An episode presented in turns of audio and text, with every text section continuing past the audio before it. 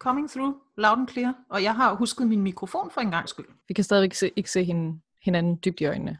Nej, Og sende små luftkys. vi kan godt sende luftkys. Ja. Man skal lige... Man skal også lige i ligesom gang. Ind i, man skal ind i rytmen, ikke? Okay, Eller, jeg hører nogle vrede lyd. Oh, så, ja. Fuck piss, motherfucker. Yes. Har, du- er du forstoppet, eller er du vred? same shit, honestly. I?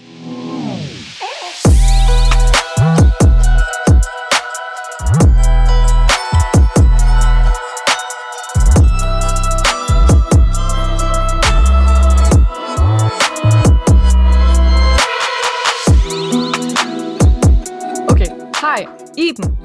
Så, Hej. Godt at Hej. se dig igen. lige måde, mand. Lang tid siden. Tak, det har været ferie. Det har været ferie. Aha. Har du lavet noget fedt i din ferie? Ja, det vil jeg da sige. Jeg har både ligget sådan på ryggen og kigget Ja. op i loftet. Mm-hmm. Jeg har ligget på maven med hovedet nede i puden. Mm-hmm. Jeg har øh, gået... Nej, jeg har faktisk jeg, jeg har lavet ting. Jeg har bare ikke rigtig sådan lavet de sådan helt store ferie ting, kan jeg mærke. Nej. Altså, det har været okay, synes jeg. Har du haft ferie i forhold til at være, være vred? Har du bare været happy, happy, happy, fun, Se- fun, fun? Jeg har sgu været... Jeg har, godt, jeg har taget mange lurer. Det var dejligt. Ja. Jeg har sovet, øhm. kæft, jeg har sovet længe. Men altså fra Ja. klokken 5 om morgenen har jeg sovet længe. Ja, okay.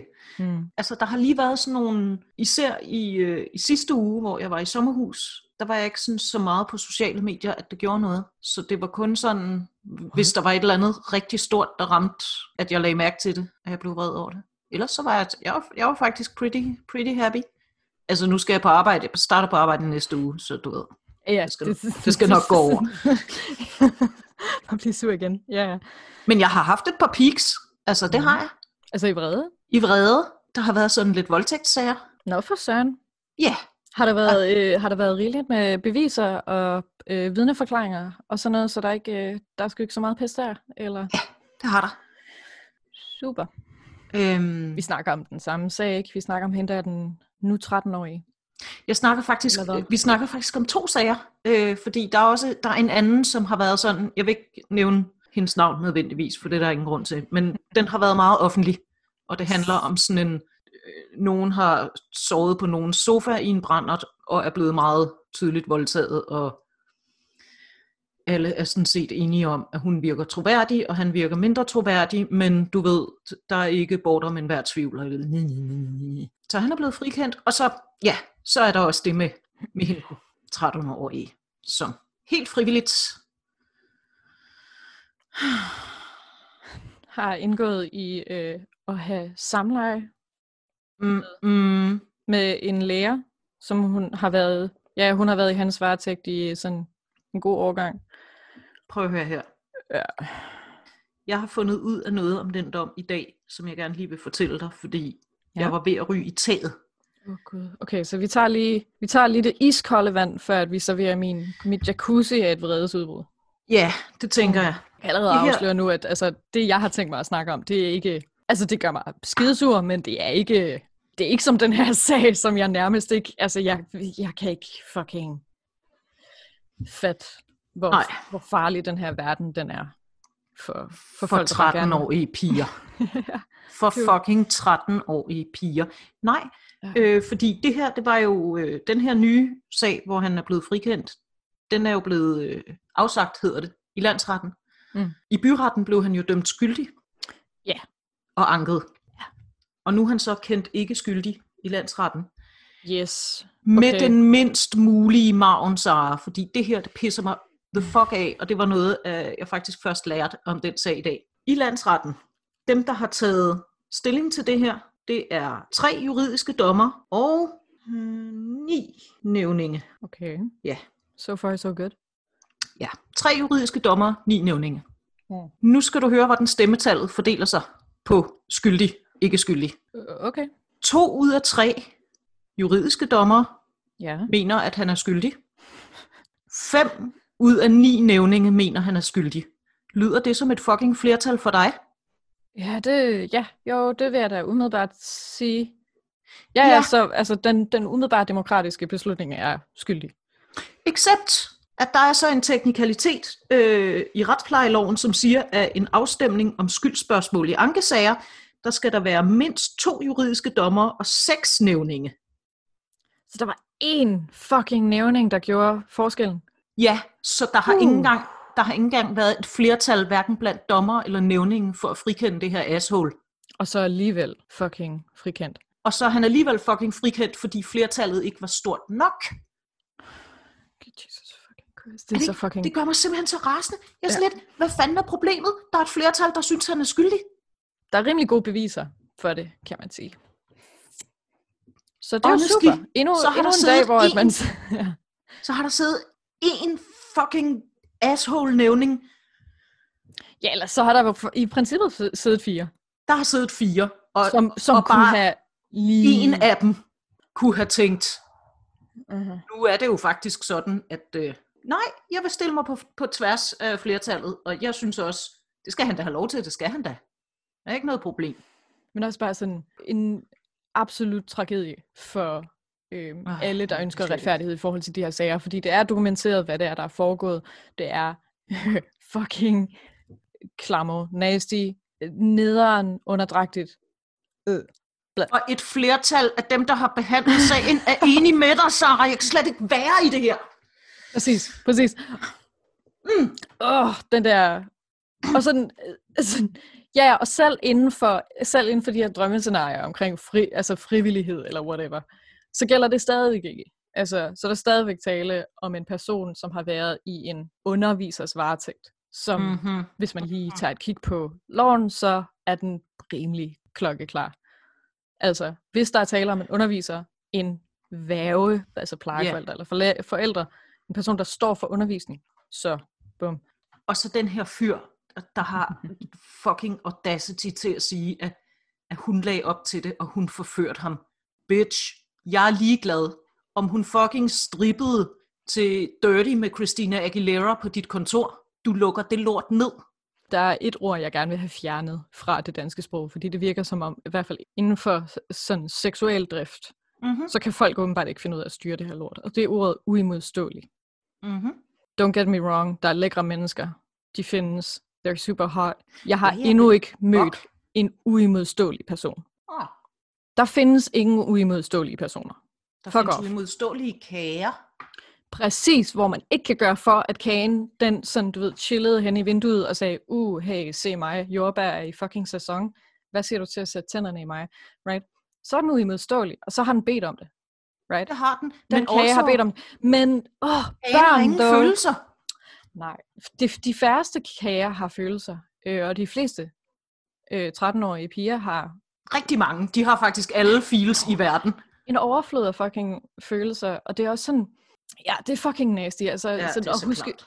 og huske tilbage på sig selv som 13-årig også, hvor det en stor del af det at være teenager, det er, at man ligesom, altså, jeg så helt vildt meget op til Britney Spears, kan jeg huske. Jeg, jeg fulgte hendes sådan udvikling. Mm-hmm. Og der var jeg netop også, der blev jeg introduceret for sådan den her idé om det der med at være en voksen kvinde og bære sig selv sexet. Og det var jo så noget, jeg, altså, looking back, så det jeg gjorde, det var jo, at jeg rollespillede på en eller anden måde. Eller at jeg prøvede den her børnefortolkning af sex. Og, og hvis en fuldvoksen mand ikke kan sådan fucking se forskellen, Men det er jo så også er der det- et eller andet galt med, og det her, hvor at sådan mit, mit sygeste, altså mit sygeste hot, hot take kommer, det er, jeg har ikke brug for, at der er nogen i den her sag, der siger, at han var psykopat, eller at han var syg i hovedet. Jeg har ikke brug Nej, for nej, nogen, der siger, at han var sådan, han var ikke en rigtig mand, fordi rigtige mænd kan godt lide kvinder og alt det der pis. Nej, nej, Øhm, nej. Nej, nej, videre med det. Vi, altså det her, det tyder jo også i mine øjne på, at det er legi- legitimt at fortolke en 13-årigs signaler, som var det sådan voksenflødt. Det siger ekstremt meget, synes jeg, om Ja. hvilken sådan dødssyg kultur vi lever i. Og det er jo også, altså jeg kender til en sag, hvor en, hun var godt nok ikke 13, hun var noget ældre, men stadig teen, ligesom, ja, prøvede at quote unquote forføre, eller i hvert fald gøre sig sexet for sin psykolog, øh, fordi hun synes det var interessant at teste den grænse. Og det er der nogen, som vil gøre, især hvis de måske er i underskud af noget opmærksomhed. Måske er det endda derfor, at de går til den psykolog. Ingen ved det. Dyrt sådan hyperseksuel adfærd er totalt en ting. Men det er bare sådan, hvis det sker, det er derfor, mm. jeg siger, hvis hun så havde strippet på hans kontor til øh, Christina Aguilera, så ja. lukker du det lort ned. Du er i en ansvars fucking position over for hende. Hvor mange af os, det, det er overhovedet ikke det samme, men måske det er det samme. Lidt. Kind of. Vi har alle sammen prøvet at have en person, der sådan er spritstiv og på rulleskøjter, hænge, altså dinglende over os, Ja. som bare herre gerne vil knalde. Ja. Right? Altså sådan, med sådan bræk ned af mundvine, Ja. og sådan, skal jeg se, bare se, og begynder at sådan strippe ned og så videre. Ja. Hvor, at, hvor at bare det, at man forsøger at forføre, er ikke nødvendigvis, altså det fører jo ikke til forførelse. Det fører Nej. bare til, at man konkluderer sådan, og der er nogen, der prøver, men øh, de- er ikke i stand til at give Nej. De er tydeligvis ikke i, i en position, hvor de kan være velovervejet omkring det her. Så Nej, og vi er nødt til at beskytte de her mennesker mm-hmm. øh, fra netop udnyttelse af Mhm. situationer. Det er i, åh, den her myte om voldtægt, altså sådan, alle dem, der så har været skeptiske over for sådan samtykkelov og så videre, jeg tweetede om det forleden, og sådan, inviter, sådan åbent inviterede kritikere til så at fortælle mig en gang for alle, hvad de så synes er voldtægt. Siden at samtykke ikke er det, der er det bærende element, hvad fuck er det så? Fordi indtil videre, så har jeg ikke hørt nogen fra oppositionen sige andet end dårligt mod det forslag, som så er bærende inden for de lande, vi ellers så gerne vil sammenligne os selv med i, Europa. Men det det, kan vi jo- ganske vores fucking- og så videre, så videre. Vores fucking justitsminister kan jo ikke engang nå sig sammen til at fremlægge Ah. det forslag. Han er gået i fucking tænkepause. Tænkepause, what the fuck is that? Hvad er det, du skal... Mm, du skal... Mm. Har også haft rigeligt med tid til tænkepause, vil jeg sige. Mm. Altså selve samtykkeloven, den har jo allerede mm. været til afstemning, så altså, jeg håber da, I don't know. Ja. Ja, jeg ender altid med at komme tilbage til det samme pis med sådan, hvad er det nu, du får din fucking løn for igen? Kom nu, tag dig lidt sammen. Vi venter. Ja. Eller, vi er faktisk nogen, der ikke kan vente, men det er sådan noget helt andet. Nå, men fedt. Skal vi... Ja, øh, det, har jeg, det har jeg været vred over. jeg ved ikke rigtig, hvordan jeg skal trappe den her videre, fordi sådan, jeg vil egentlig nævne det, jeg har været vred for for nylig, men nu virker det bare sådan relativt petty. Hvad har du? Try me. Okay, så vi, altså det danske folk kan være enige om to ting. Ja. Racisme er nederen, Ja. og der er intet, der slår en sådan pennies, du ved, vanilje, overtrukket med chokolade, et fyld af, Øh. et fyld af fucking solbær. Ja, men så når vi lige pludselig skal sætte de her to ting sammen, så findes der folk, der er på den ene side mest glade for is, og i særdeleshed, jeg ved ikke, hvad forklaringen er, men i særdeleshed is, Ises øh, navne, og så er der folk, mm. der Mm. i højere grad, end de elsker is, faktisk hader racisme. Øh, og så har folket ellers de seneste, altså jeg tror, vi er på fire dage nu, gået i sort mm. Mm. online over det, og det har været en fucking skændsel at se på. Og jeg fatter mm. Ikke, at jeg er her og har de her low-level samtaler med folk om det her pis. Altså, jeg forstår ikke. Altså, det er vidderligt nogle gange, at jeg går ind i en samtale med den der, ej, kan vi ikke lige... Altså, hvis vi lige tænker 30 sekunder i al stillhed sammen, så når vi vel forhåbentlig til den samme konklusion, fordi ellers så er der et eller andet fucking galt. Og yeah, du, må, we don't. uh, du må jo, som arktisk ekspert, må du jo... Altså, jeg har jo, en, jeg har jo lidt sådan en, en særlig interesse for det her. Ikke fordi, jeg, jeg vil faktisk ikke sige, at jeg er ekspert, men jeg har haft med det at gøre i arbejdssammenhængen, hvilket gør, at jeg er, om ikke ekspert, så måske ved mere end gennemsnittet om det. Og jeg er ved at implodere. Det er så fucking dumt. Det er også bare, det var en ting, der bare skulle ske stille og roligt. Vi arbejder videre. Men, men så rammer det en nerve inde i folk, og det er der, hvor jeg tænker, det her, det handler jo ikke om isen, vel? Altså, det handler Mhm. om, I har en eller anden mærkelig psyko underliggende, et eller andet i jeres grundfundament er i gang med at ryste i småstykker. Det er derfor, at der ellers bare er skrigelyde online over, at den her pisseis, den, sådan, som smager underligt. Jeg har faktisk, og det er ikke noget, jeg sådan har planlagt, det er bare ting, som jeg har læst i dag, som jeg, mm-hmm. som jeg godt kunne tænke mig at læse op. Ja, gør det, gør det. Hen på weekendavisen, der har Martin Krasnik begået en leder. Oh, ja, han, han begik det, som jeg kaldte for uh, a swing and a miss. Det var He had me in the first half, I'm not gonna lie. Damn, han var, altså jeg, jeg sad også med sådan en, hey, Krasnik, hvad så? Men, men så faldt det der He had me in the first half. Han talte om, det er kun naturligt, at sproget udvikler sig i takt med tiden. Det kan man sige. Der er ting, som vi ikke skal sige mere, fordi vi skal selvfølgelig tage hensyn og sådan noget. Og Det var helt skal fedt. fucking være her, og vi lærer Ja, vores fejltagelser og alt det der. Ja, ja, vi kører. Så kom, så kom jeg ned under den der annonce inde på hjemmesiden, som delte lederen i to. Og så skød det the bare til shit, fordi Then, the, then the drugs kicked in. then the drugs kicked in. Fordi åbenbart, så mener, så mener Krasnik, at det her, det er sådan, selvfølgelig skal vi øh, følge med tiden, og vi skal ikke svine nogen til og sådan noget. Han synes så bare ikke, at det her er særlig vigtigt. Nej, så kom der et men, og det, jeg kan ikke lade være med at tænke, hey, du, du, det, altså, der var et tidspunkt, hvor det kunne have været super fedt bare at stoppe den der. Du ved, skide godt, godt argument, let's go. Men så, så kom der det der forpulede men.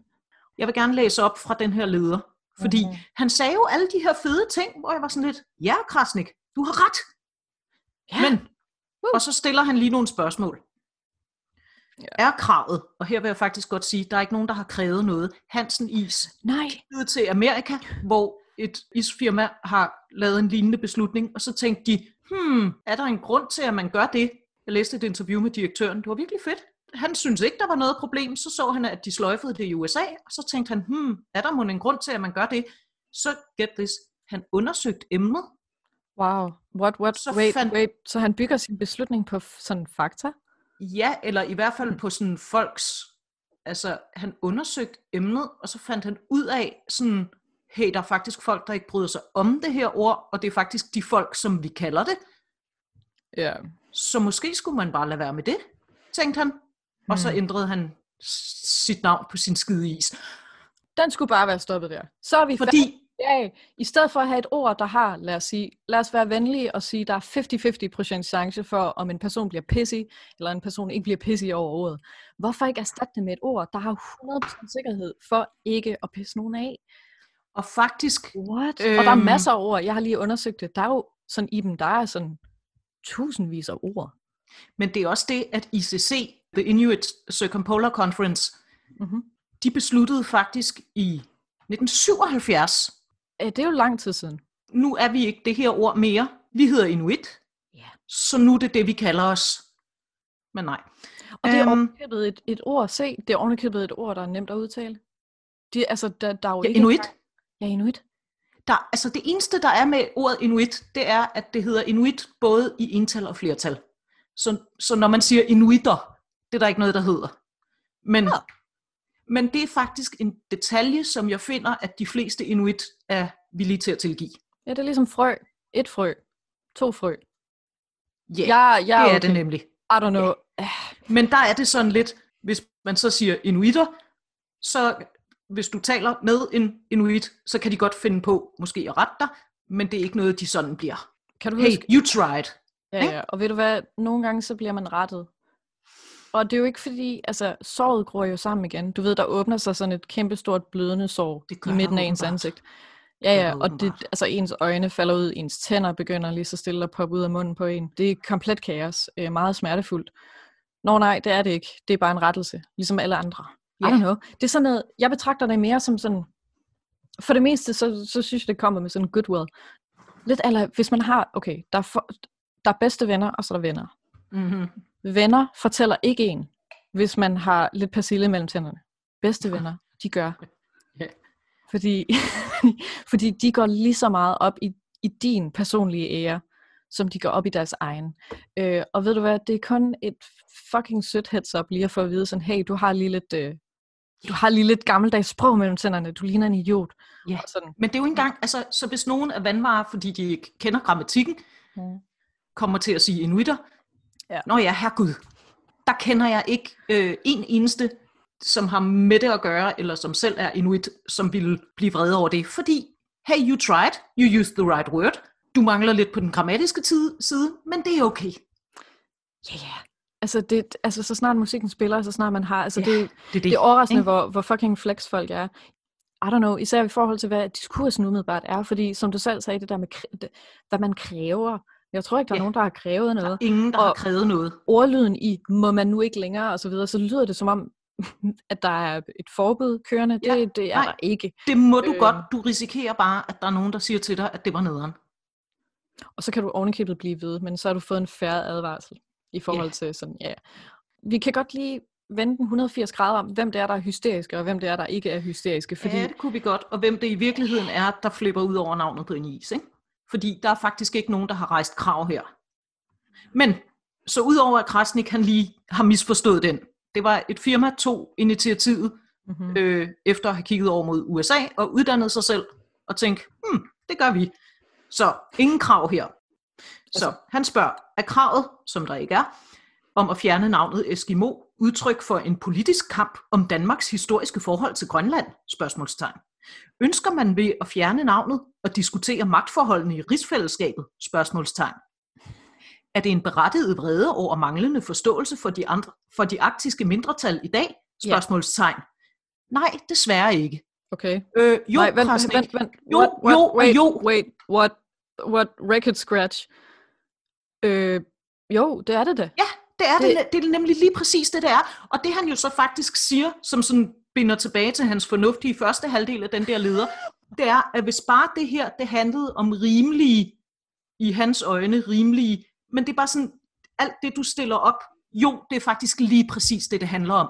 Og hvis du ikke har forstået det, så er du simpelthen nødt til at, at lytte til nogle flere stemmer.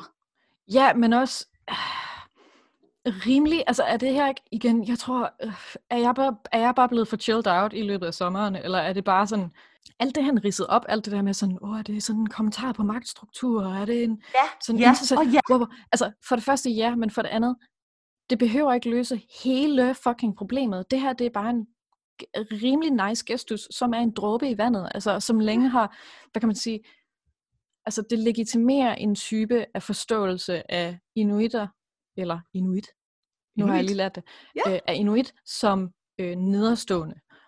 Så det er det, vi kalder sådan en microaggression eller sådan noget. Og så kunne vi jo fjerne den.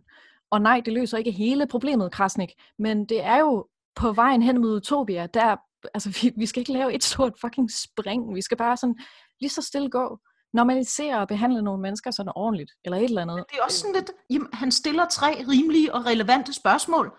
til hvilket svaret er ja. Ja, så svarer han selv. Sige. Nej. Med hvilket belæg? And, and who the fuck are you to answer that? Er det din kamp? Hvordan ved du, at det ikke er det, det handler om? Nej, altså dem jeg har fulgt, og så ovenikøbet, hvad hedder hun nu? Sa- sangerinde, Vild med dans, Ja, eller Julie. noget andet. Ja, Julie. Ja, hun har selv været ude, så altså, nu har vi jo i hvert fald en. Så igen tilbage til min pointe med, at lyt nu. Ja. Folketingets... Huh. Han har ikke noget belæg for det overhovedet, fordi indtil videre, jeg har hørt noget belæg. Det meste af det handler om sådan, hej, jeg har to venner, og de har givet mig lov til at kalde dem det. Hvor at jeg sådan, ja, det, det er nogle rigtig søde anekdoter, folk er ude med. Kudos til alle jer, der har fået hoodpass til at sige E-ordet. mm-hmm. Det må I være super glade for, siden at det åbenbart giver folk sådan spastiske orgasmer at sige ordet. Ej, jeg hader Altså, det Julie, fucking... hvis efternavn jeg ikke kender, fordi at hun hedder ligesom bare, hun har det der sangerindenavn. Ja, hun hedder hun, bare Julie. vi kalder hende bare Julie. Hun har været ude, Aya Kim, som er den ene øh, grønlandske repræsentant i Folketinget. Mm. Hilste også velkommen. Igen, hun har ikke rejst nogen krav. Nej, nej, hun har bare sagt, Hansen Is bestemt på eget initiativ at skifte navnet. Nogen stak en mikrofon i hovedet på hende og spurgte, hvad hun mente om det. Hun sagde, det synes jeg er rigtig fedt. Ja. Så Wow. maybe... Mm. Nå, det er også bare, det, er også, det siger så utrolig meget om danskernes fornemmelse af deres egen frihed, hvis de går så meget op i røg over deres specifikke frihed til ikke at skulle lytte efter, når nogen siger, this sucks. Du må, altså du må jo gerne gå ud på gaden og så bare sådan hamre løs på en koklokke og råbe e-ordet op og ned ad strøget. Gør det for helvede. Må du meget det, gerne. det bringer dig Eller- sådan, øh, eller ikke meget, men du må gerne. ja, du må meget gerne. Men, Men, der er nogen, der vil sige, at du er et røvhul. Ja, og uh, men så må, vi, så må vi jo have håbet på, at markedskræfterne, de, øh, de fucking, de gælder jo også i forhold til ikke at være et røvhul som et øh, firma. Og det er jo der, hvor at vi havde håbet på, at øh, Alex Vanopslid, sorry, han har et eksotisk navn, jeg kan ikke udtale. Ja, ja, nej, forstår det heller ikke. Jeg havde virkelig glædet mig til, at han skulle altså, finde sin lanse frem og sådan slå et slag for private virksomheders Ja, frihed til til at, at- ja, ja, selvstændighed. klart. og det der med, at markedet skal ligesom drive øh, revolution og så videre, men nej, han er lige så pissy som alle de andre, som på en eller anden måde Mm. igen bare aflæser det her i sådan en fordummende højre versus venstre agtig ting. Ja, Det, oh, Jesus fucking Christ. Så altså, hans vrede, hans afsky for alt, hvad der hedder give en hånd, wokeness, identitetspolitik. Den og så videre, så trumfer hans liberalisme. Ja, man skulle næsten tro, at det meste politik, det bare stadigvæk handler om øh, signaler, og om abehjernen, den kan forstå forskellen på rød og blå. Ja. Ja. Mm. Det er utroligt. Det er Det super fedt. jeg, jeg tog lige en tår te her. Oh, dejlig kop te. Nå, Hvorfor det var Krasnik. Nu vil jeg gerne øh, læse noget andet op. Det er Okay. en øh, fyr, Ja. der hedder Josef Tarak. En ung grønlænder. Mm-hmm. Det er at sige inuit. Var, det, var det svært for dig at sige det ord? Det gjorde ondt på al min vidhed Oh, at sige det ord. Ja, det kan jeg da godt forstå. Du trænger til at lægge ned. Ja, lidt. Huh. Han øh, lavede et digt, som jeg hørte første gang i, øh, i dag på Instagram. Du er så sød. Du skal til at læse et digt op igen. Jeg det, skal her, til det, at lægge digt op. Det skal jeg. det er fucking anden gang, du gør det. Men det er ikke nederne racistisk den her gang. Okay, hey. Nej, faktisk ikke inuit, fordi altså inuit, det er sådan en umbrella term. Altså arktisk, for, for øh, arktiske na- natives. øh, indigenous people, ja. Yes. Men så er der jo en masse folkeslag herunder, Mm-hmm. og en af dem, det er Inuk, og det er Josef, som har skrevet det her digt, som er rigtig fint, og der var øh, en, som havde sat det på skrift, og skrevet det på Twitter her i dag, så nu Oh. læser jeg det lige op. Okay. Advarsel om alle mulige nederen ord, som jeg nok i dag ikke vil sådan sige højt, men nu siger jeg dem højt, for det er en del af digtet. Og Og det- citerer et digt. Og det, det er noget af det, der gør det stærkt. We, Så we good. bear with me. Yes. Mig Inuk, for dig Eskimo. Mig for dig Kralunak. Dig som dansker. Mine forfædre koloniseret. Men det er kun en is. Vi er isfixeret. Mig kaldt for Eskimo-perker, snapsperker, børneknipper. Men det er bare en is. Mig Inuk, for dig Eskimo.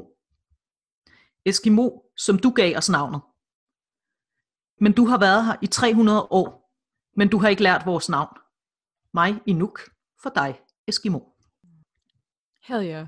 Var det lige fint Jo, og fedt? Og især den der linje, du har været her i 300 år, men du har ikke lært vores navn. Ja.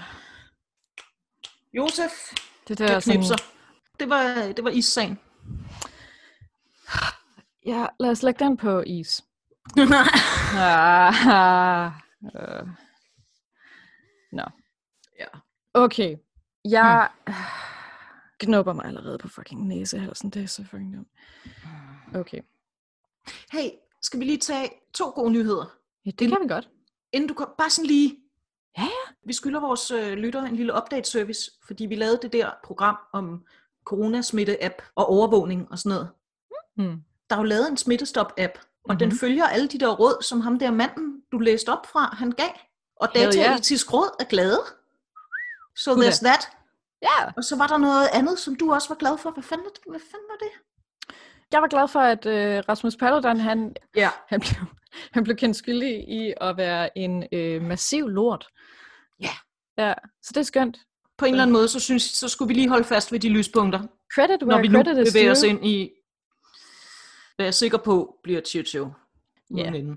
altså det er jo ikke fordi, at verden den er sådan helt fantastisk endnu. Vi har stadigvæk fået etableret, at quote, racisme ikke findes af en Mm. årsag, som jeg ikke rigtig ved. Øh, Inger Støjberg har stadigvæk ikke rigtig mødt nogen konsekvenser af at have været filth. Åh, oh, ja, fuck, hele det. Åh, oh, gud, det kører absolut. stadig. Oh, Ja, ja.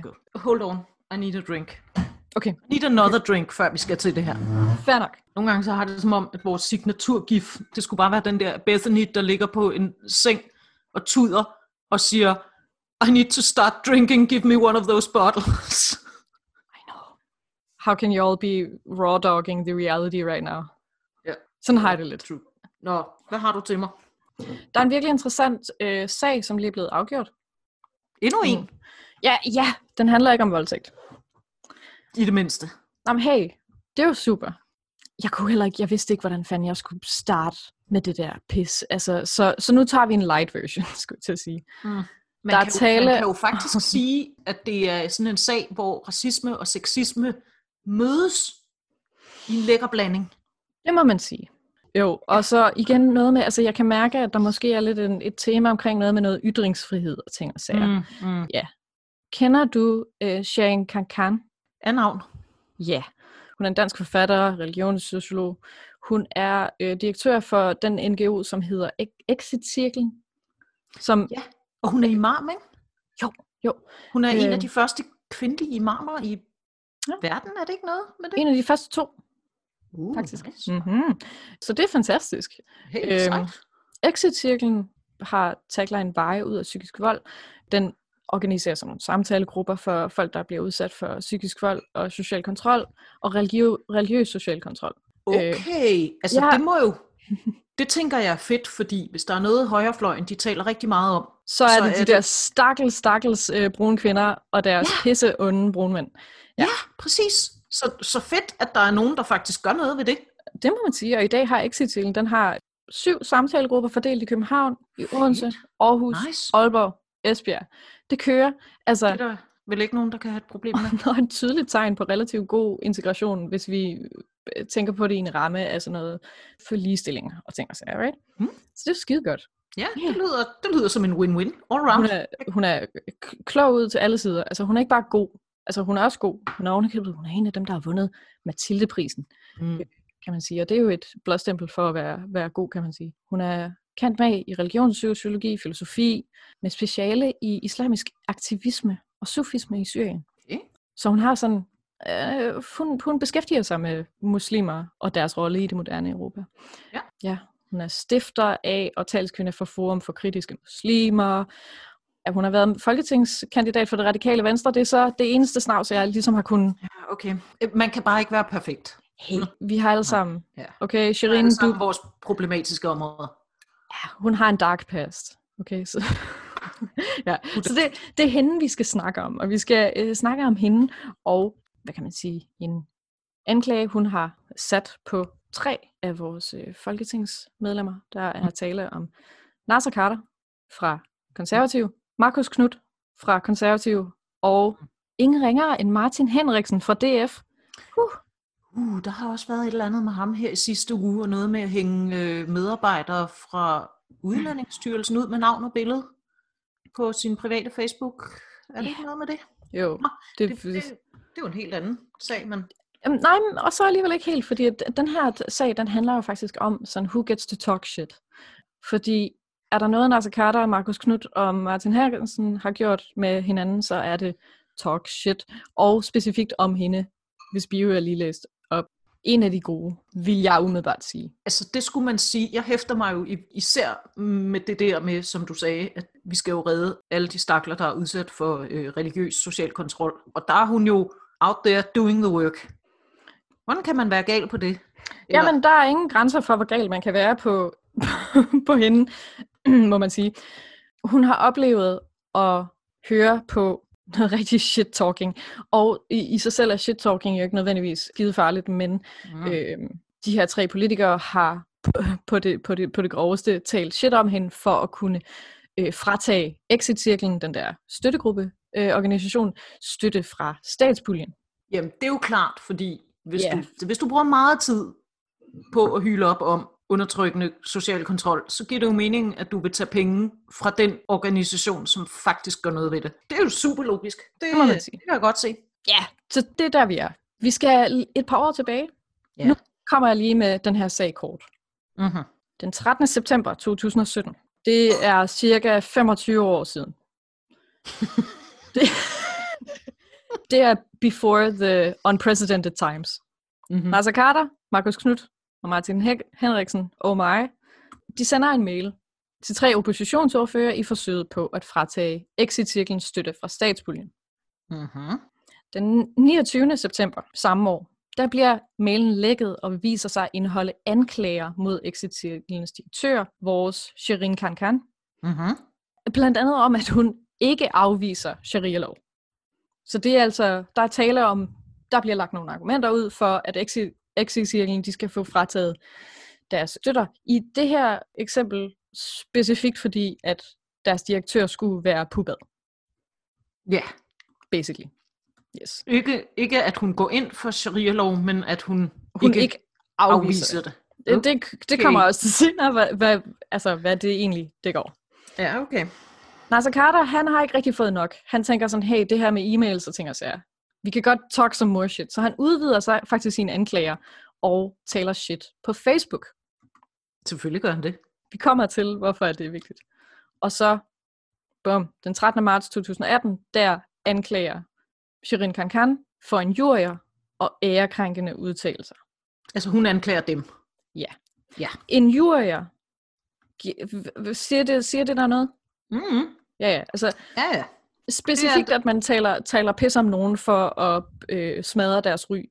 I særdeleshed ved at sprede såkaldte løgne. Ja. ja. Altså et usandt, ikke flatterende billede om Ja. nogen. Ja.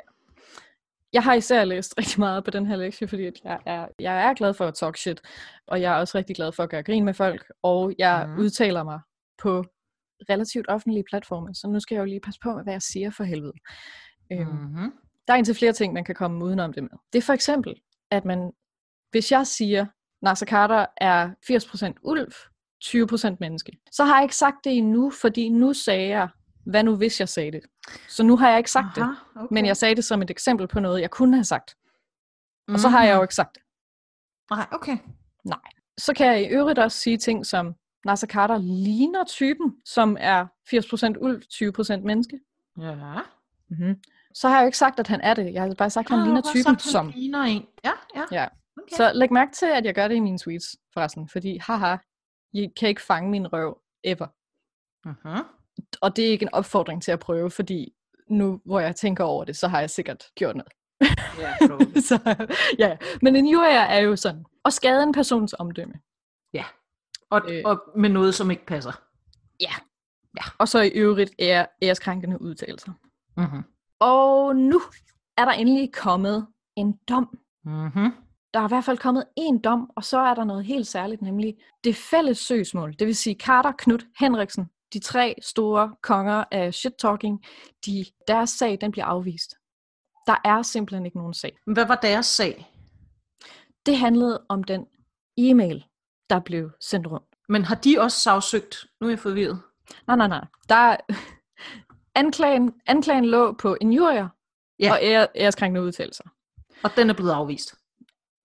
Næsten. Det er det, som er faktisk ret interessant, fordi nu, nu splitter sagen sig i to. Okay. Fordi lidt af sagen fortsætter, men det meste af sagen bliver faktisk afvist. Mm-hmm. Knud og Henriksen, det vil sige ikke Nasser Carter, Mm-hmm. de kommer ikke til at blive straffet for noget. Nej, Men Nasser Carter, hans sag, den går faktisk videre. det var også ham, der startede den, ikke? Øh, Jo, altså det er vi senere kommet frem til. Han er sådan primus motor på, på shit Ja. Den helt store forskel er faktisk platform. Okay. Selve e-mail-delen af, af anklagerne, de bliver afvist med det samme. Mm-hmm. fordi der er tale om folketingsmedlemmer, som taler sammen over den officielle, det officielle e-mailsystem. Altså via deres professionelle, hvis man nu kan bruge det ord fucking om dem, Mm. var noget, jeg kunne have sagt, hvis jeg ville sige noget ondt om dem. Men det kunne jo være, at jeg ikke gør det. Ja. You never fucking know. Anyway, de har brugt deres professionelle e-mail til det her, og der er sagen blevet afvist på baggrund af immunitetsprincippet. Nå ja, for folketingsmedlemmer må alt muligt. De kan, they can talk more shit.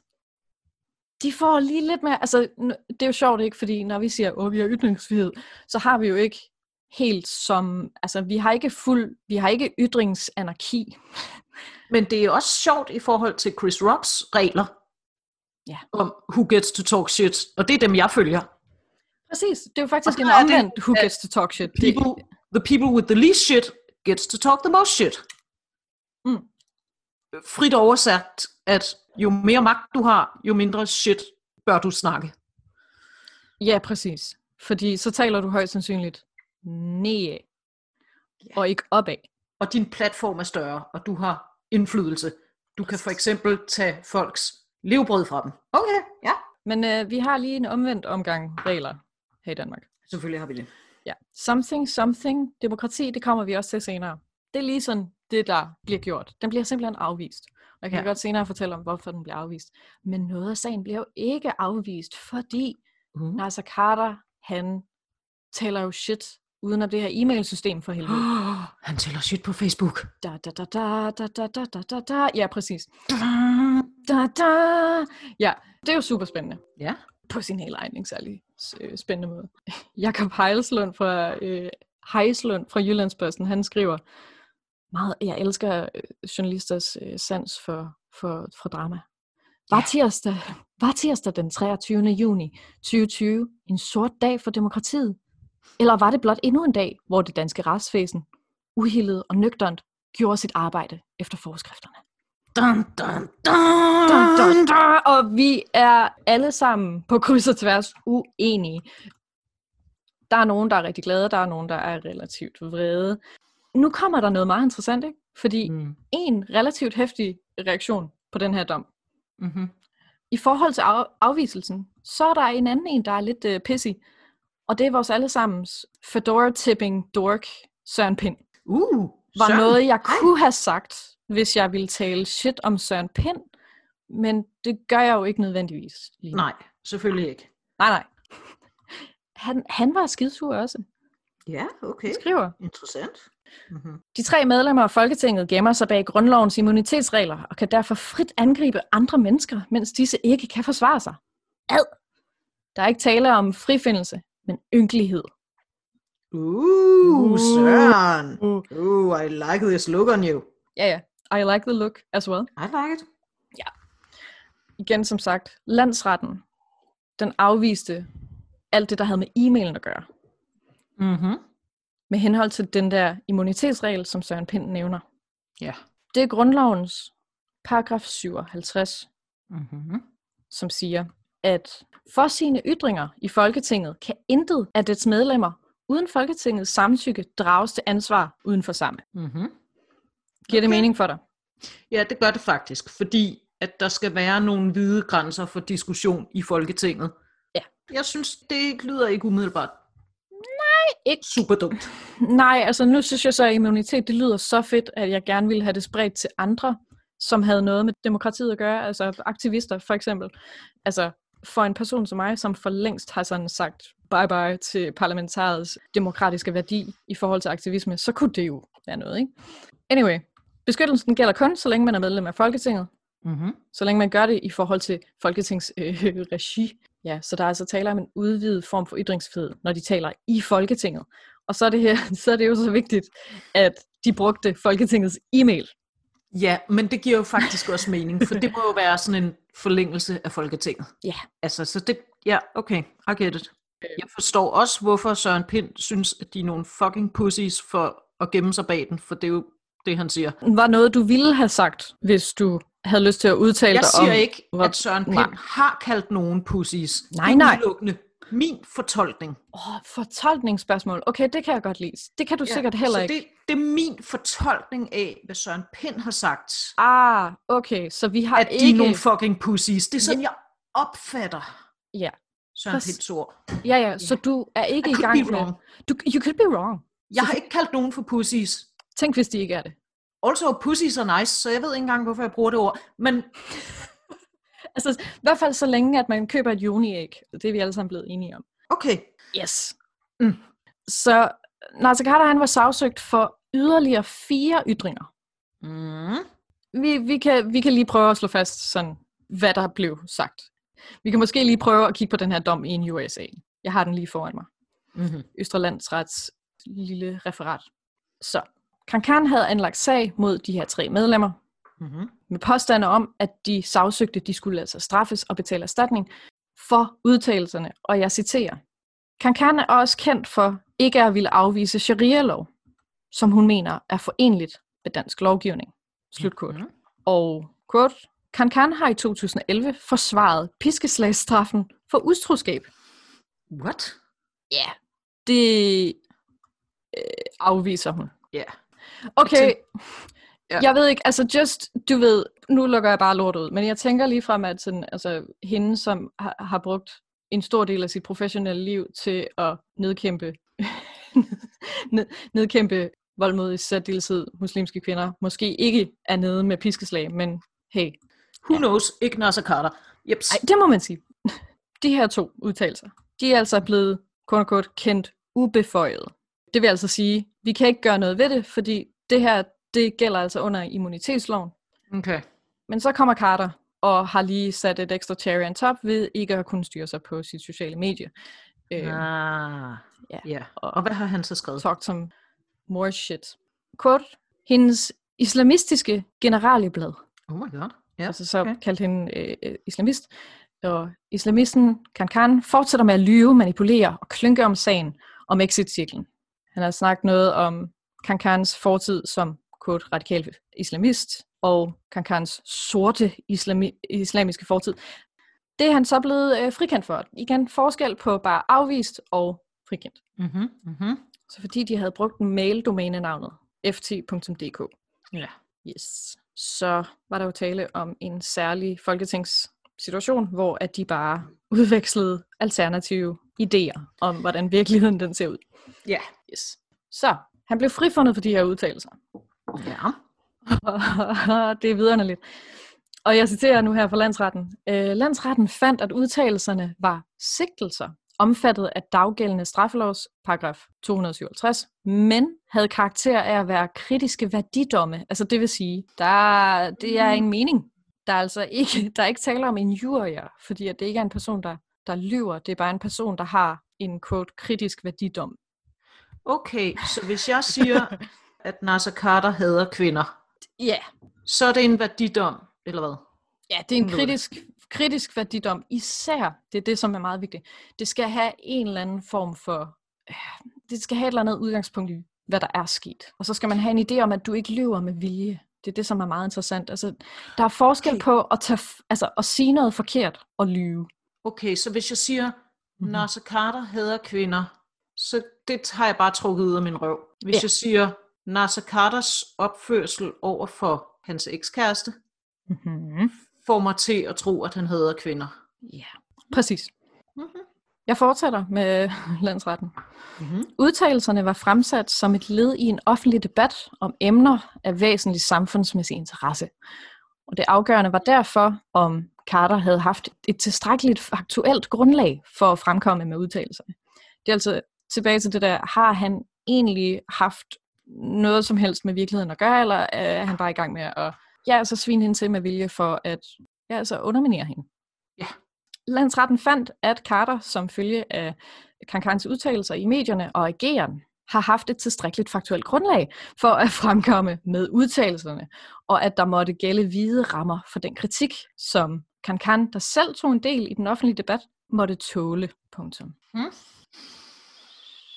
Så fordi at hun er med i den offentlige debat, så må hun kunne stå imod de her udtalelser, især fordi de har haft et kort tilstrækkeligt faktuelt grundlag.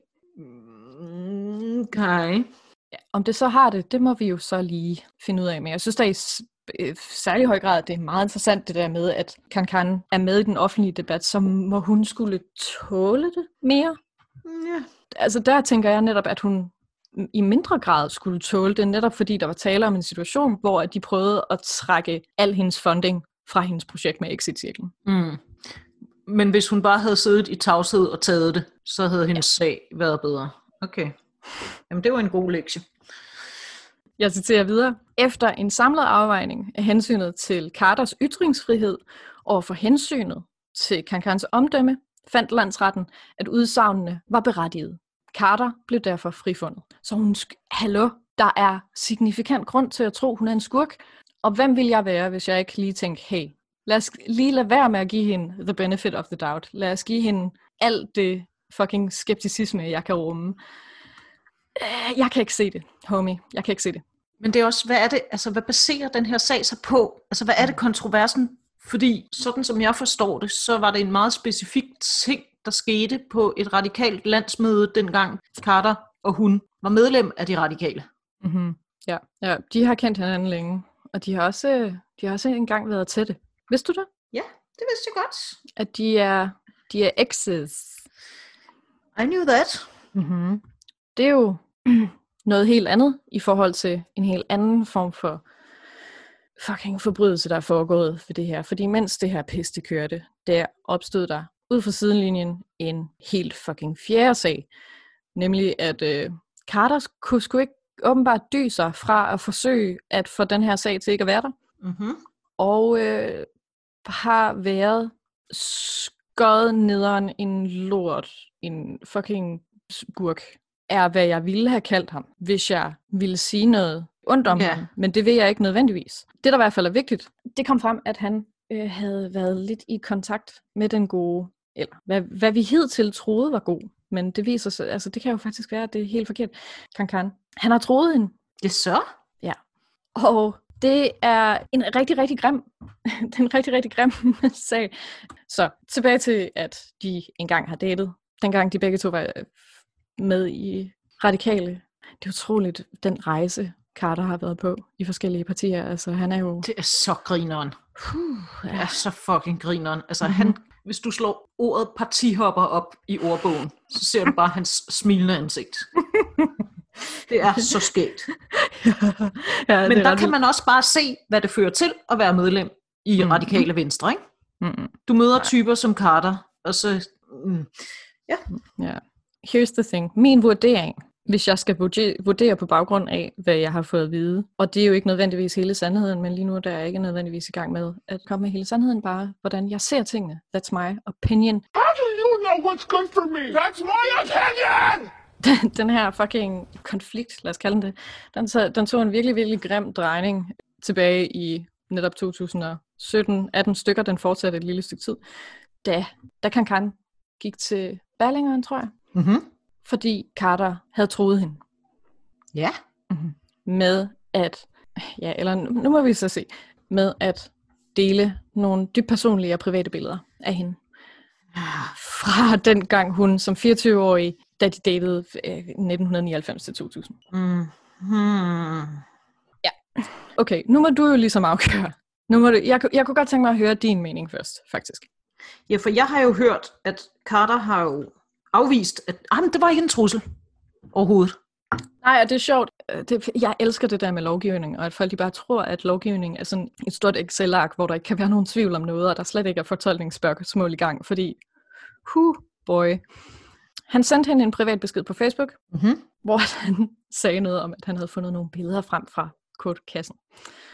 Det var også i forhold til nogle spørgsmål om, om de var tæt på at blive gift eller ej, men så også noget med den her, den her specifikke sag. Så han skriver, Mhm. mm-hmm. har jeg friet til dig? Hvornår? Hvorfor lyver du? Jeg har dokumentation på det modsatte, men jeg har valgt ikke at fortælle det til nogen. Jeg har ikke fortalt eller vist nogen de søde beskeder og fotos, du sendte til mig, fra før vi blev uvenner på Radikales landsmøde om sharia-resolutionen. Hmm. Hmm. Det skriver han og fortsætter. Quote. Jeg fandt en hel del i kassen i går. Blandt andet fotos, vi tog sammen i Lund i år 2000, og et modelfoto, du sendte mig i 1999. Gider du holde op med at lyve? Åh, oh, fuck dig, dit klamme røvhul. Er noget, du ville have sagt? Nej, ved du hvad? Det siger jeg bare. Fuck, hvor er det ulækkert.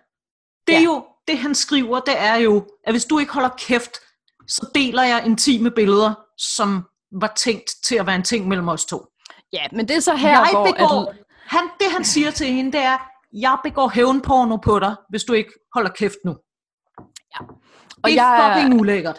er det ikke fedt, hvordan vi får fuld cirkel i hele det her pis med, at, at sådan alle sager, hvor, jamen der er jo teknisk set ikke tale om voldtægt, med mindre hun skriger og spræller, og teknisk set har Carter ikke sagt, jeg udgiver dem her, hvis du ikke. Han sagde bare, hey, jeg Det har, har de her ikke. billeder.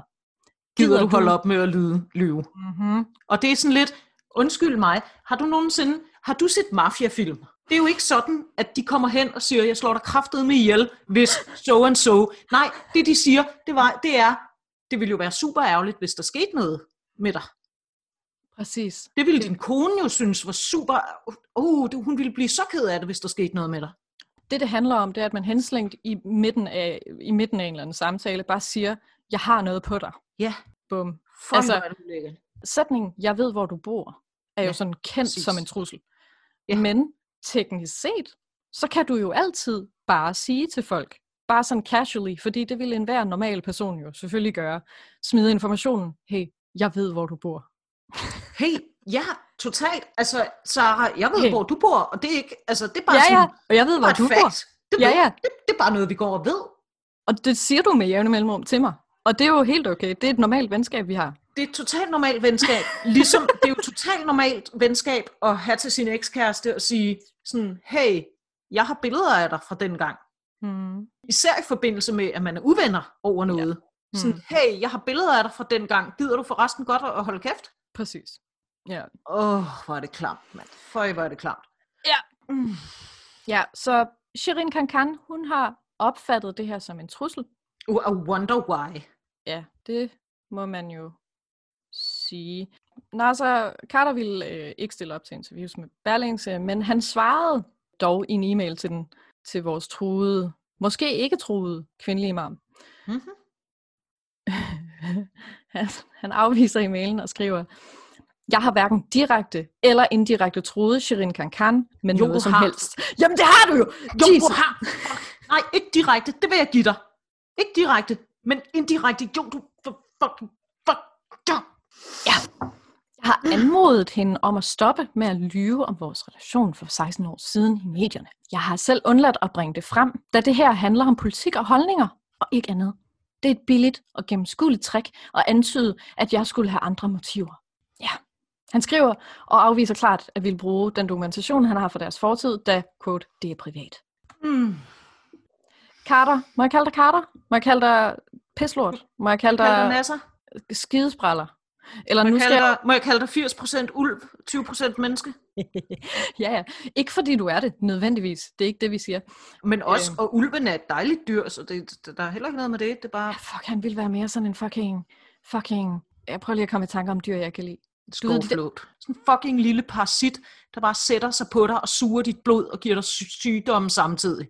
Altså, nu er jeg så fucked up over den offentlige debat i Danmark, at jeg er 100% klar på, at lige præcis det, du sagde, det kan sådan klippes ud, og så får vi side op og side ned om et eller andet med at kalde brune mennesker for noget med parasitter, og øh, jeg skal nok sørge for at få lavet en Patreon, når du skal, når du skal ud og spille. Når jeg skal, når jeg skal i retten Fordi- og forsvare mig mod Ja. ja. injurier, Ja. fordi Nasser Carter har lagt sagen mod mig. Ja, Ja, okay. ja. For racisme. Ja. ja. Åh, Øh. Ja. Nå, Okay. så øh, han har ikke lige reageret på den her trusselsag, men jeg tænkte bare lige, at jeg ville smide den ind. Hun har i øvrigt ikke, Kankan har ikke øh, øh, lagt sagen i forhold til de her. Det var sgu da pænt af hende. Måske, måske ikke trusler. Ja, det må man jo sige. Det er umiddelbart mere, end han fortjener. Tilbage til noget med noget jura. Okay. Frederik Våge, juraprofessor Ja, på Ja, Syddansk. Frederik. I forhold til de her forskellige udtalelser, som øh, Nasser Carter lavede på sin Facebook, Mhm. der siger han, hvis ytringerne bare havde været en gentagelse af det, der stod i den oprindelige mail, så var Carter stadig beskyttet af grundloven. Mm. Så immunitetspisset. Det står i grundloven. Ja, makes sense. Yes. Men Og Søren blandt, Pind siger ikke, at du er en fucking wus for at gemme dig bag grundlagen, men Frederik Nej, nej. siger det heller ikke. Nej, okay. Men, ej, præcis. Men landsretten anså Facebook-opslagene som en udfoldelse af ytringerne. Aha. Carter var altså trådt ud af immuniteten, Mm-hmm. og landsretten måtte altså derfor tage stilling til ytringernes indhold. Det gjorde Mhm. de, han blev frifundet. Oh, goody. Øh, og det er så der, hvor at de fandt et kort tilstrækkeligt faktuelt grundlag for de omhandlende udsagns fremsættelse. Altså, hvad fanden er det grundlag? Hvad fanden er det, hun har sagt eller ikke sagt, som... Hvad Jeg- fanden er det for nogle piskeslag, hun har stillet sig op og sagt, hun synes er fede? Eller, I don't get it, man. Jamen, det er lige præcis det. Altså, det er jo det, det, det vi skal løfte sløret for lige om lidt. Det er, Okay, okay. hallo, er hun bare en skurk? Så går hun ind for sharia-lov. I need to know this. Præcis. Altså, Frederik Våge siger det egentlig ganske udmærket i forhold til, hvorfor at øh, Carter ikke blev, ikke blev dømt. De kommer altså frem til, at hans ytringer, de var nedsættende, men ikke injurerende. Oh. De var altså ikke, og jeg citerer, grebet ud af den blå luft, siger Frederik Våge. Okay, så de, så de er nedsættende, men det må man gerne. Man må, bare ikke, man må gerne være nedsættende, men man må ikke lyve. Præcis. Okay.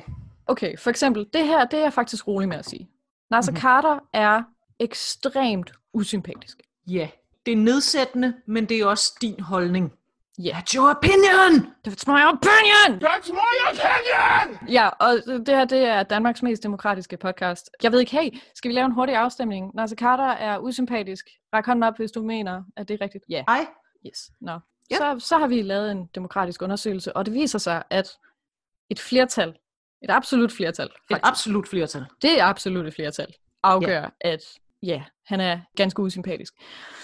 Jeg synes igen, jeg synes det her det er ret psyko, fordi igen, der er altså tale om e-mail, hvor tre politikere, de forsøger at få stoppet en bevilling mm-hmm. til exit-cirklen.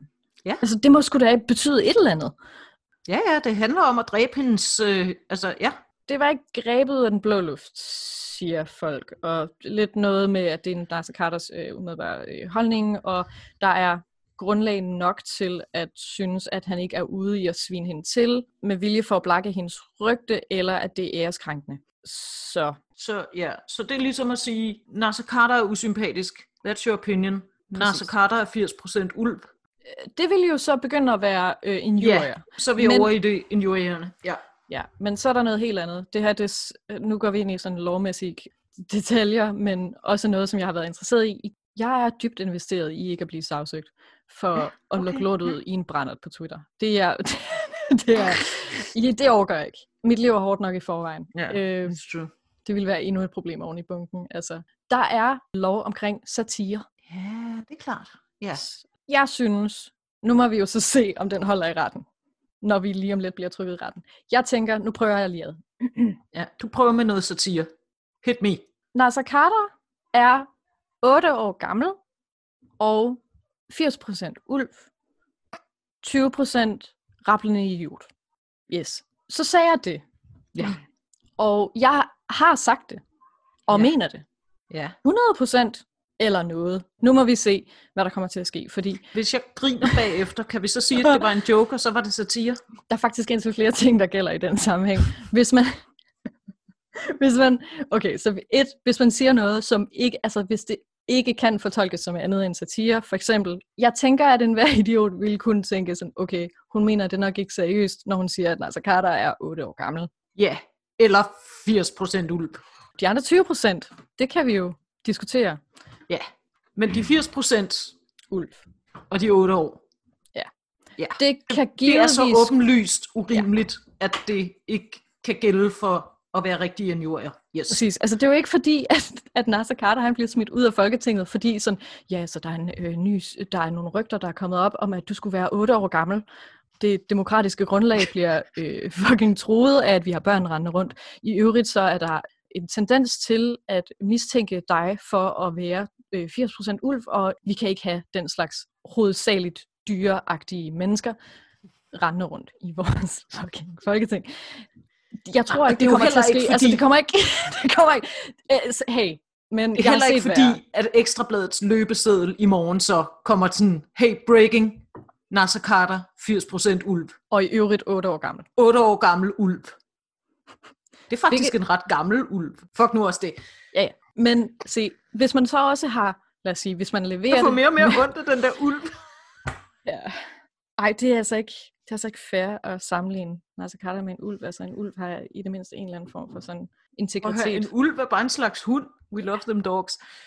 Præcis. Okay, men ja, I get it. Så altså, hvis noget er åbenlyst urimeligt, eller sådan åbenlyst sagt i sjov, Overdrevet. Eller hvis Ja, det kommer med karikeret, en, øh, i en æstetik af satire. Ja, ja, Ja. I get it. Det er for eksempel, hvis vi, bruger, hvis vi nu bruger et eller andet lydspor, hvor der kommer sådan et, et trommeslag, så sådan en budum lige efter. Så, eller hvis, ja. Ja. Så, det, ej, det skal vi have indført. Det skal vi have indført, hver gang vi sviner en politiker til, så bare lige køre. Så bare sige, brum. Ej, det er for sjovt, det er bare gas. ja, det er Øhm, satire. Ja, det er satire. Hop i havnen, ej, det er satire. Ej, jeg mener det. Var noget, jeg ville have sagt, hvis jeg virkelig mente det. Men det Mm. gør jeg ikke nødvendigvis. Nå, Mm. Nasser Carter, hop nu bare i havnen. Gør det nu. Hop i havnen. Gør det. Du må ikke øh, opfordre til selvskade. Nasser Carter, jeg har hørt, at der er et helt nyt parti, du ikke har været medlem af, nede på bunden af Øresund. How about you go and check that shit out? Klap nu af, det er satire. Det er slet det er satire. For... Kæft, det er satire. Ja. Okay.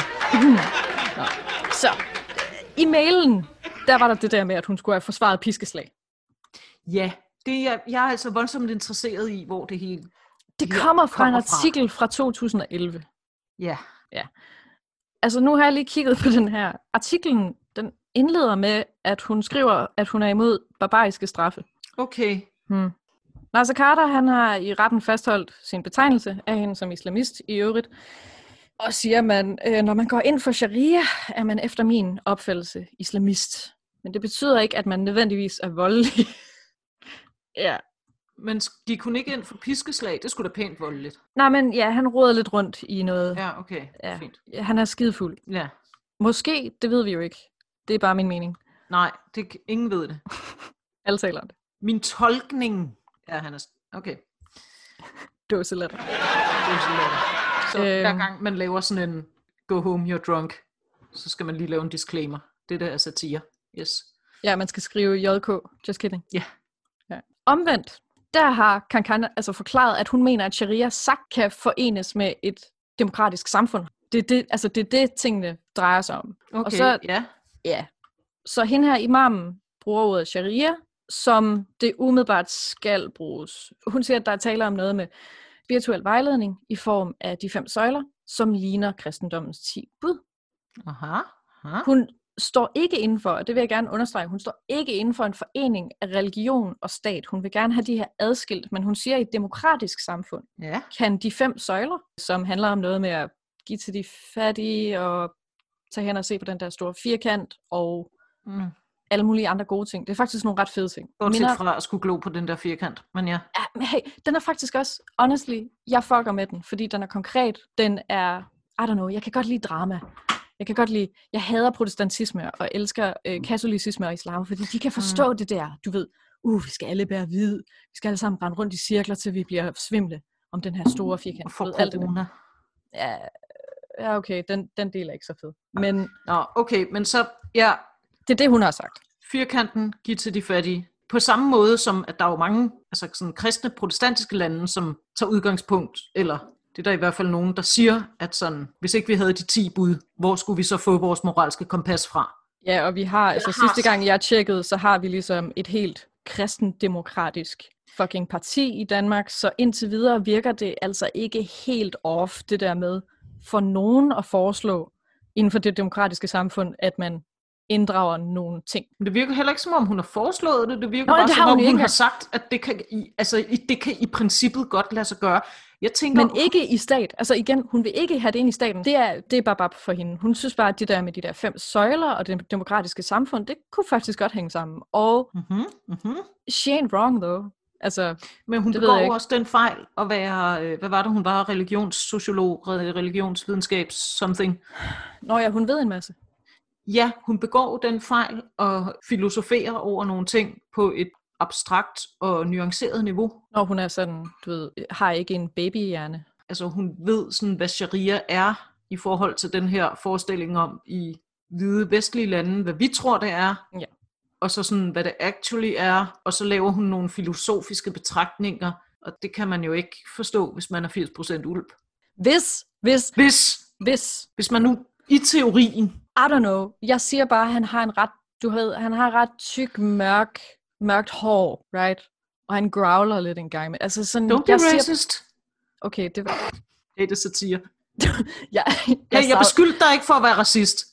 Det var satire. Åh, oh, shit, fuck. Oh, man må jo heller ikke sige noget længere. Eller, Nej, det må man jo. Mand. Fuck. Eller må... Du ved, ytringsfriheden er nogle gange sådan rigtig svær at navigere i. Synes Super meget. Helt vildt. Så det, var, så det var sharia, og hun prøvede at sige noget om et Og komme ind som- kompliceret emne. Kom ind på som ekspert. Uh, Iben, jeg kan ikke klare fucking... Uh, den offentlige debat, der kører til sporet. Nå. Jeg vil Ja. tilbage til at snakke om piskeslag. Så hun har sagt, hun er imod mm-hmm. barbariske straffe. Mm, ja. Så hvor har han fra, at hun går ind for piskeslag? Det handler jo netop om fortolkningen. Altså det der med, at man har man har givet øh, Carter medhold i, at han sagtens kunne tro det om hende i retning af hans umiddelbare fortolkning af det, hun har sagt om sharia. Okay, så, Så det er på man- han kan ikke gøre for det, hendes, det er basically. på grundlag af hendes filosofiske overvejelser, om der er elementer af sharia, som ville kunne fungere i et dansk demokrati, og så tænker vi alle sammen, når vi hører ordet sharia, piskeslag, piskeslag, piskeslag, piskeslag, Ja, præcis. og så er det bare det. Og det gør ikke nogen forskel, at hun sidenhen har sagt, at hun er imod barbariske straffe. Så det vil faktisk sige, at hvis nu en kristendemokrat kom og sagde noget i stil med, jeg synes, at vi i højere grad bør bygge vores samfund på Bibelen, de kristne værdier, Ja, så vil du Så sige, vil hov, hov, skal, så vil jeg så... kunne sige, du går ind for stening, fordi Vil du høre, okay, der er heller meget stening i Bibelen. Altså vil du høre det åndsbollede, sådan teknisk set svar på det spørgsmål, eller vil du høre min, altså min egentlige vurdering? Jeg vil det høre det åndsbollede teknisk set svar. og så Teknisk vil jeg høre set din svar. mening bagefter. Teknisk set var jeg sådan, ja, selvfølgelig så er der jo tale om en situation, hvor at du ikke kan gøre for det, at du er så uvidende, at øh, du nu er gået i gang med at gå i panik på baggrund af din akut fordummende version af, hvad Hey, kristendom er. snakker du om udvidende? Jeg har læst Bibelen, der er totalt meget stening i Bibelen. Åh oh, ja, fuck. Uh, ja, nej. Min personlige vurdering er, nej, selvfølgelig, altså, who gets to talk shit i den her lortede verden? Hvem får lov til at lave en sådan super joke om, at Jarlov er en øh, relativt stor ulækker mus, hvilket han may or may not be, det kommer an på, hvem der vurderer sagen. Jeg kunne have sagt, at han var en stor klam mus, 80%. men måske kun 80 procent. Vi ved det jo ikke. Altså, vi har jo ikke set beviserne endnu. Nej. Så, eller om man render rundt udenfor med et tibetansk flag, eller om man øh, sætter ild til koraner, eller Ja. ja, så videre, så videre. Der er, ingen, der er ingen grænser for, hvor stor forskel der er på, hvem det er, der får lov til at sige hvad under hvilke omstændigheder. Uh-huh. Lad mig sige det sådan. Markus Knudt var en af dem, der bare blev øh, annulleret, skulle jeg til at sige. Altså, Ja. han var en af dem, der bare sådan, ja, fuck off, der er ikke nogen sag. Han udtaler om det her. Som folketingsmedlem, så er det jo vigtigt, at man skal kunne kritisere de strømninger og miljøer, vi mener er problematiske. For eksempel i rabiate muslimske miljøer. Dommen slår Altså fast. den slags rabiate muslimske miljøer, hvor man hjælper unge mennesker ud Kvinder. af rabiat religiøs kontrol. Yes, I get it. Nej, ved du hvad, I- Iben, nu går du ind i for meget detalje fnader fnader. Det er ikke det, det, handler Nej, om. Det handler om at slå hårdt ned på Ja. sharia, som Ja. vi ikke helt ved, hvad er, og vi helst ikke vil vide mere. Men det er forkert. Men det er forkert, ja. ja, okay, it. Så Markus er glad. Mm, fedt. Godt. Carter han skriver, vi har ikke udtalt os forkert. Det er vores pligt som folkevalgte at se på, hvad deres skattepenge går til. Øh, Okay, Altså, I har udtalt jer... F- mm, du må gerne. Skattepenge går til at hjælpe unge øh, muslimske, især kvinder, ud af øh, situationer med religiøs øh, social kontrol. Hvis jeg ikke tager fejl, så er der faktisk lavet en lov med samme hensigt, noget med, hvad øh, unge muslimske kvinder må have på, og hvad de ikke må have på. Noget med bi- bikini. Det er tæt på ordet bikini, men det er Ja, det stik modsatte. øh, hvad er det nu? Men Åh. i stedet for at, at lovgive, så er der så nogen, der rent faktisk sådan Gør prøver pose. at hjælpe de her folk sådan aktivt til at komme ud af situationer med tvang og kontrol. Men Men ja, hvad- hvad nu hvis hun sagde noget i 2011, som kunne fortolkes som noget værre noget, og derfor så kan vi jo ikke nødvendigvis støtte den her NGO, som har udvist fremragende resultater. nej, det er klart. Så det er jo så skønt. Nu kører han full hero mode. Uh, han Mhm. fremhæver ytringsfriheden som en historisk vigtig del af dansk kultur, Mm-hmm. og siger, det hører til dansk kultur, at man taler lige ud af posen. Det går tilbage til tiden, også i 1800-tallet. Georg Brandes, Søren Kierkegaard, de var alle sammen hårde mod hinanden. Det er vigtigt, at vi ikke laver om på dansk kultur. Okay. Han stiller sig på skuldre af giganter og siger, jeg er faktisk fuldstændig ligesom Kierkegaard lige nu. Ja. Honey, baby, Carter. Må jeg kalde dig Carter? Du bliver aldrig den næste Kierkegaard, det kan jeg godt. Altså sådan, åh oh, wow. Huh. Han har rigtig meget drama på, og kalder sine ytringer om, at hun er islamist, og øh, tænker sig, at det kalder han ytringsfrihed på den. Fedt. Må jeg lige gå tilbage til Kan Kan? Ja, for helvede. Please do. Hun udtaler sig om det der med immunitet. Vores politikere har udvidet ytringsfrihed, og det værdsætter jeg. Mm-hmm. Men med den udvidede ytringsfrihed følger der også en, et udvidet ansvar for, at man som politiker selvfølgelig taler sandt. Uh, det er så curveball. Huh. Ej, jeg ved sgu ikke. Det er sgu rigtig meget ansvar at give til en politiker. De har jo i gennemsnit været sådan halvanden brik at flytte med. Altså satire. Det satire, slap mig af. Hold kæft, det er sjovt. Det er så sjovt. Jeg, ligger, jeg tryller rundt i gulvet rundt her. Fuck, det er sjovt. Uh, nå, ja. De skal, øh, at man som politiker selvfølgelig taler sandt, og ikke begår bagvaskelse eller karaktermåder på borgere, der arbejder demokratifremmende, siger hun. Ja, det kunne hun jo. Det kunne man godt synes var en pointe. Hun siger det der med, at det, altså, det er ret vigtigt, at de ikke begår bagvaskelse eller karaktermåger Mhm, mm-hmm. på borgere, mm-hmm. som der arbejder demokratifremmende. Mm-hmm. Det kunne man Og så, siger, og så springer der en eller anden fucking praktikant op, eller whatever. ja, Hørt- ja. I don't know, deres slips strammer. Det, det der, det der, nogle gange så kan en journalist slips sådan stramme så hårdt rundt omkring hals- halsen, at der ikke rigtig kommer ild til hjernen, og så spytter de et eller andet ud. Anyway, vedkommende siger, det mener de jo ikke, exit-cirklen gjorde. Er det ikke et udtryk for en holdning? Og netop det retten så siger er, at man gerne må have en holdning som politiker. What? Ja, så, så det, det, altså, de mener ikke, at exit-cirklen er demokratifremmende. Nej, den gør kun lige præcis det, de sidder og hyler op om, og ikke kan finde på noget bedre at komme op med en fucking forbud mod, hvordan kvinder må klæde sig eller ikke klæde sig. Det fedeste ved burkaloven indtil videre, det er, at sådan, so far har vi ikke haft nogen som helst øh, love, som straffer den, der bliver udsat for psykisk vold, eller øh, religiøs, religiøs social pres, eller whatever. Det her det er første gang nogensinde, hvor altså, den, der bliver straffet, er den, der ligesom har det her shit på. Ja, den vi forsøger at redde, quote unquote ja. redde. Hvis de var så interesseret i at fucking, så skulle de jo straffe enten hendes mand, eller hendes far, eller hvem det er, de mener har tvunget hende til at tage det på. Ja, eller sådan noget. Altså sådan, vi har en fornemmelse af, at burka øh, er et symptom på, at der bliver begået psykisk vold eller sådan øh, social Mhm. pres. Ergo vil der blive sat en sådan social sag an, hvor at, I don't know, så undersøger vi dit nadal. Eller endnu bedre, vi bare interviewer kvinden under nogle sikrede forhold. Ja, vi spørger, hvordan hun har det. Om Ja. hun har brug for en eller anden organisation, der kunne hjælpe hende med at komme Ja. Ud af den situation, hun er i med religiøs social kontrol.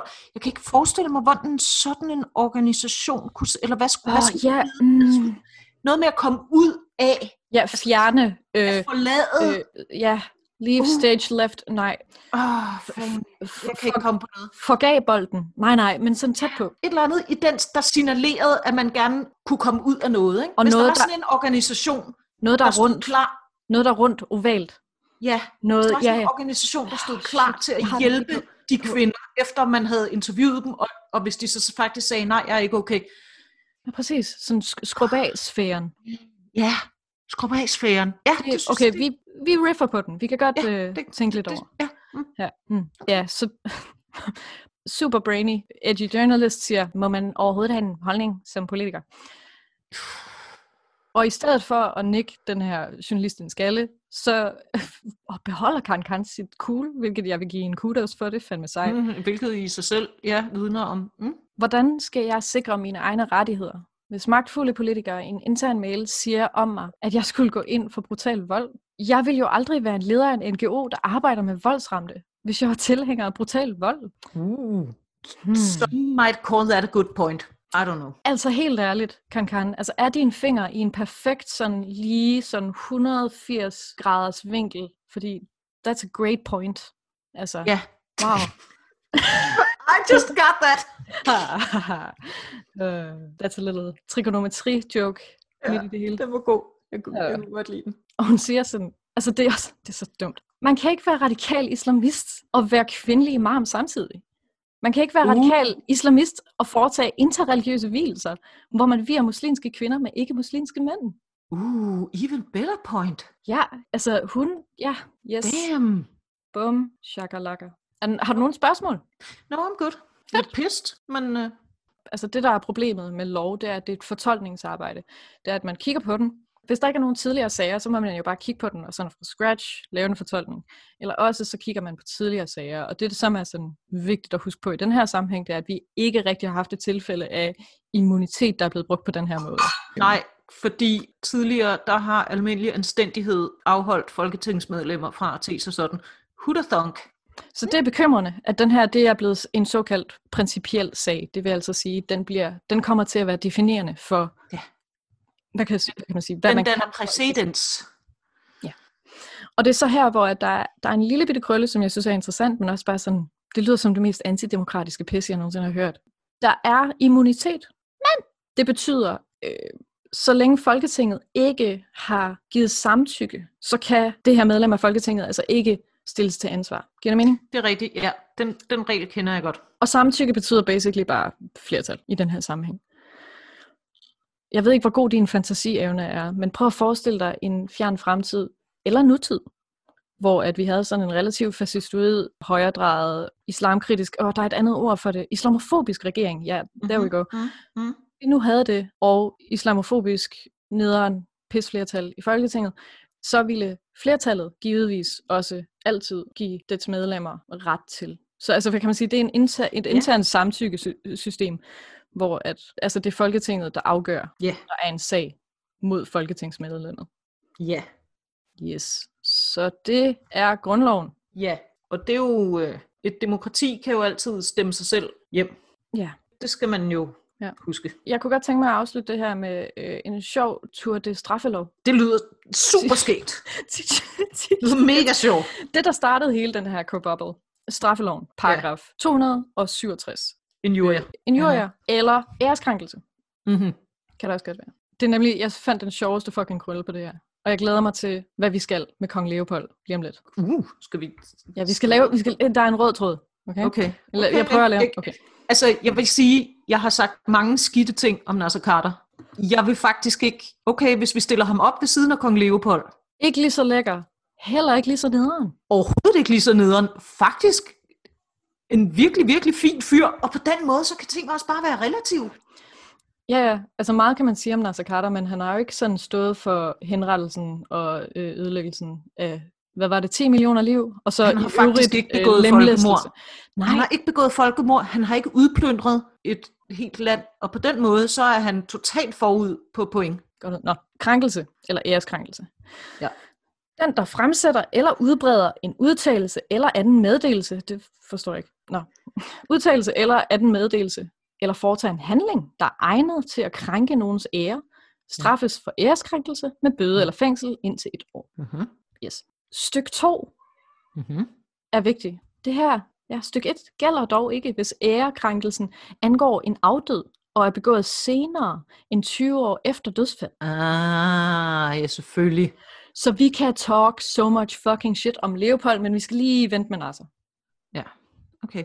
Det bliver nok ikke, det bliver nok ikke i min levetid, altså honestly, altså jeg, altså jeg er fyldt op til navlen med stress og spiser dårligt. Ja. Men i det mindste kan du snakke lort om Leopold. Jeg kan snakke alt lort om Leopold. Det må også gælde for noget. Altså, he can eat an entire bag of dicks. Ja. Og han var faktisk, En, der havde en entire bag of dicks at his disposal. ja, det havde han, det havde han for det første. Og for det andet, jeg vil sige et eller andet om, at han faktisk var ulv, men det synes jeg bare er helt synd for øh, ulve. Han var en mide, en tage, en myg. Han var faktisk, ved du hvad, han var faktisk en skovflot. Han, Han var, ja. han satte sig som en fucking parasit, og bare sugede og sugede og sugede, samtidig med, at han bare sprøjtede fucking dødelig gift. Kong Leopold var 100% en skovflot, infekteret med østeuropæisk hjernehindebetændelse. Præcis. Ja. Ja. Det kan du sagtens sige. Der er ikke nogen. Hey, du kan ikke sige noget. Hvis du havde lyst til at tale shit om Prince, for eksempel, så skulle du lige vente. Og i øvrigt også vente til, at jeg var død. Men jeg vil aldrig Jeg tale shit om Prince, aldrig nogensinde. Personligt møde op til din dør og gøre helt forfærdelige ting med dig. Hvis, Er det en, tr- altså, skal jeg opfatte det som en trussel? nej, altså, nej, det var faktisk en trussel. Okay, hvis jeg sagde, jeg ved, hvor du bor, og jeg ved, du er kilden, og jeg har en stor kniv. Og så sagde jeg, please lad være med at tale shit om Prince. Så ville ja. det jo ikke være en trussel. Jeg har, Nej, det det, det er det bare to sætninger adskilt fra Det hinanden. er bare sådan to random sætninger sat sammen, som ikke har noget med hinanden at gøre. Just gals being pals.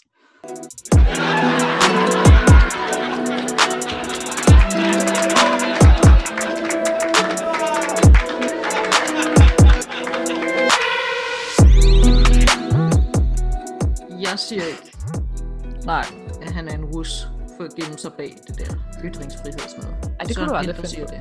fra der, hvor jeg står, er der garanteret mange, som er enige med Søren Pind lige præcis i denne udtalelse. Og det er en sætning, jeg aldrig havde troet, at jeg skulle fucking sige on mic. Damn, hvad fanden er der sket?